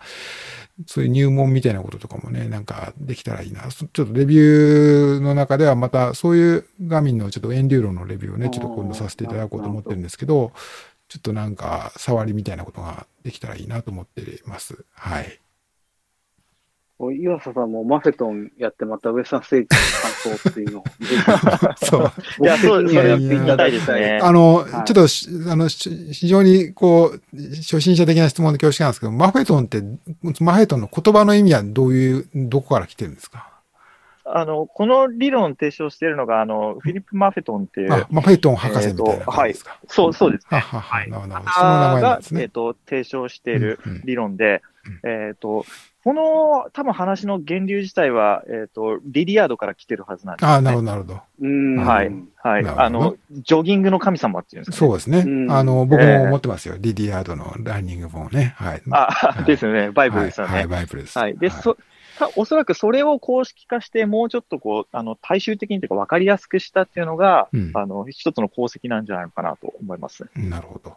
うんうんうんうんうんということですのでぜひ聞いてらっしゃる方も参考にしていただいて、もしなんかフィードバックあね、あの、こう、こうだったみたいな話あったら、ぜひお知らせいただいたら、ちょっとそれをまた、あのおた、お便りっていうか、なんかお知らせいただいたら、またじ、次回、次回でも、そうそうですね皆さんにええちょっとね、あの、ご意見を伺えると思うんで、ぜひ、そんなこともできたらいいですよね。うん。そうですね。岩佐さん、今週はなんか、なんか特別に何かされることあるんですか？特にないですけど、あの、まあ、あの、今週、いや、今週、来週末になりますけど、トレイルオープンエアデモが今、ね、この開催される予定ですので、えー、多分ちょっと。顔を出そうかなと思っておりますけれども。はい。で、その会場で日曜日になり、それで土曜日、日曜日にオープンエアでもありますけど、日曜日になんか、青梅高水山のレースは行われるんですよねう。んあの、さっきちょうど昨日も見たところだと、順調に準備を主催者の KFC さんが進めてらっしゃるようですので、あと、まあ、関東の、東京の方はね、参加される方も多分多いんじゃないでしょうか。はい。楽しみですね。ね。まあ、あの、増えてきて、う。うんん。はい。まあ、ちょっとね、こう、なかなか、新型コロナウイルスのことを考えると、いろいろ、なかなか、こうね、先々、スポーツイベントについては逆風続きますけれども、まあ、そういった中でも、いろんな機会がありますので、ね、えー、皆さん、こう、それぞれ体に気をつけつつが楽しんでいきましょうというはい。しか、いうことしかできないですかね、今はね。うん。そうですね。はい。まあ、お体に気をつけて。はい。あれですかね、またじゃあ、来週は8時ですかね。そうですね。また、あのねはいまあ、大体日曜日、まあ、日によっては土曜日とかっていうこともあってもいいと思ってるんですけど、まあ、週末の朝みたいな感じでできればと。で、まあ、告知は、まあ、2、3日前ぐらいには、なんかあの、このクラブハウスのお予定を作るので、クラブハウスでこのトレイルランニングジャーナルのクラブをフォローしていただければ多分通知が行きますよね。はい。行くと思うのと、あとまあ、今後も、こう、よけ、よければこの YouTube ライブの同時配信もできるだけしていこうと思うので、まあそこもあの、通知は、あの、スケジュールは立てて、予定として立てるつもりですので、まあ YouTube ライブ、独裁キャラバンの YouTube アカウントをフォローっていうか、あの、登録、チャンネル登録していただければ、その通知とかも、あとベルを押していただければ通知とかも行くと思うんで、そんな感じで、えー、逃さず聞いていただけたらいいかなと 思います。よろしくお願いいたします。宣伝でございました。したはいよ。ろしくお願いします。というわけで、えっ、と、じゃあ、はいえっ。と、長くなっちゃってすみません。はい。いや、えーためになりました。このエンディングテーマを、このかけつつ、おクラブハウスでも聞けるんですクラブハウスでも。ちなみに僕、これから納車なんで、おついに。いよいよある。待望のはい。この納車ということで、ちょっとね、空がはいこっちの神奈川県方面は、ちょっと雨やばいですけどね。雨っぽくなってきましたけれども、気をつけて安全運転で。はい。安全運じゃ転であ、安全運転楽しんでください。はいはい。はいまあ、お聞きの皆さんも、えー、ゆいゆい日曜日をお過ごしください。ありがとうございました。ありがとうございました。はい。ではまた来週お目にかかりましょう。はいまた来週。よろしくお願いいたします。お願いします。失礼します失礼します。